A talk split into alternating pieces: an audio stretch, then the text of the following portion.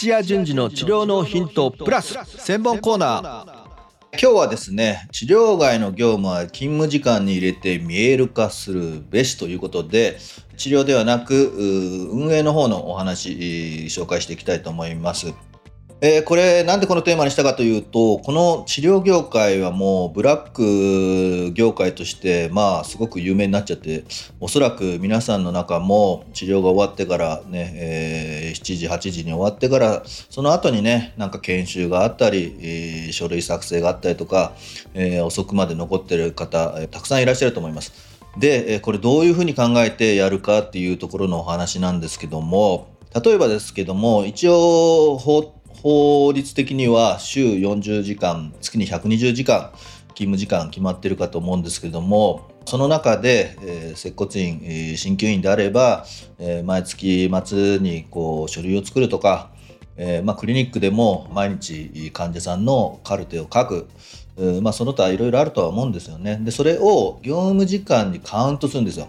で業務時間で、えカウントすることによってで、えトータルでいろいろ時間の使い方、え自分の給与にあの反映どうなってるかなとかっていうのを数値化してきます。で私のやってるお店とかではだいたい6%っていう数字を上げて6%の時間を業務時間に使いましょうということで120時間であれば結構取ってますね6%。72時間7.2時間か。はい、ということでまあ 1, 1日分はあのその業務に充てるまあ1日そのままずっとその業務をやるわけじゃないんですけどもそれ割る4なのでだいたい3時間4時間を、えー、毎週毎週その時間に充てるというような感じで業務時間外作っております。で終わった時にですね治療の時間あるいはあの治療お客さんがいない、え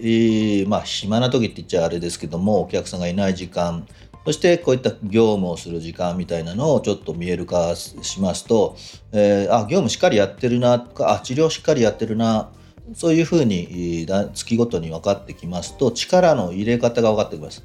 で一応定時でそれでしっかり上がるということで家庭を大事にしたり趣味のを大事にしたりしながら自分の仕事と生活プライベートをしっかりね分けてやっていくということでこれやっていくと離職がものすごい減ります。でちなみに私のところは、まあ、今もう2年近くになりますけども離職率はゼロですね。で業界によってはここねあの安く働いてブラックになってねあの離職はもう半分近く 30%50% 当たり前みたいな、えー、治療院よくありますけれども、えー、もしねちゃんとした人材を長く働いていただきたいという思いがあるのであれば勤務時間に必ず入れてください。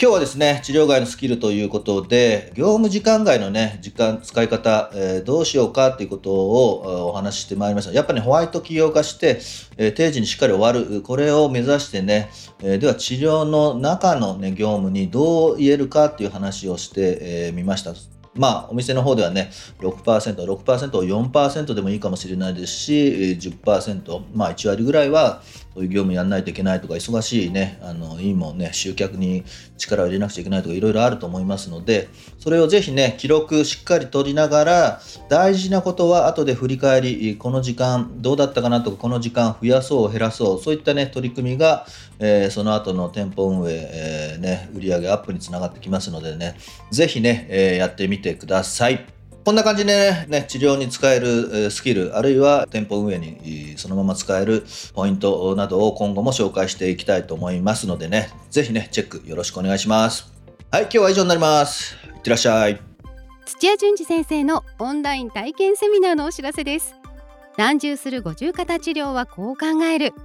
1回で治らない五十肩。計画的に治療する方法と題して体験セミナーで学んでいただきます。五十肩に効果的なリリーステクニックや緩めてはいけない五十肩の見分け方と評価方法。また肩専門医も認める五十肩治療マネジメント術などについて90分のオンラインセミナーです。詳しくは LINE のバナーからお申し込みください。